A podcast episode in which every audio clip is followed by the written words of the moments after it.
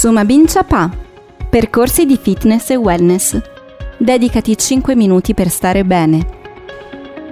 Un mondo, quello che stiamo scoprendo, quello del wellness e del fitness, che io personalmente non avevo idea fosse così ampio e pieno di accorgimenti. Lancio la provocazione alla nostra ospite, la cara Sara di Next Club. Ciao Sara. Ciao, eccoci qua. La provocazione è una battutaccia vecchissima che io ovviamente non condivido, ma che vogliamo ricordare un attimo. Chi non sa fare insegna, chi non sa insegnare insegna educazione fisica quanto è vero, quanto è falso e soprattutto quanto mi vuoi picchiare dopo questa frase. Subito, senza pensarci. No, la formazione sicuramente è molto importante, a partire proprio dalle formazioni mm, universitarie. Abbiamo il SWISM, eh, Scienze Motorie appunto, nello specifico per studiare, imparare e provare lo sport, insomma, sia dal punto di vista teorico sia dal punto di vista pratico. Quindi molto importante appunto formarsi per quello che è davvero la propria passione, il proprio lavoro. Avere delle basi, come possono essere quelle universitarie, per poi trovare un pochettino quella che è la tua strada, quindi creare il tuo percorso, magari poi scegliendo dei percorsi formativi, magari un po' più brevi, però un pochettino più specifici su quelle che sono poi le, le tue attenzioni. Ampliare sicuramente le conoscenze, la formazione non solo nello specifico del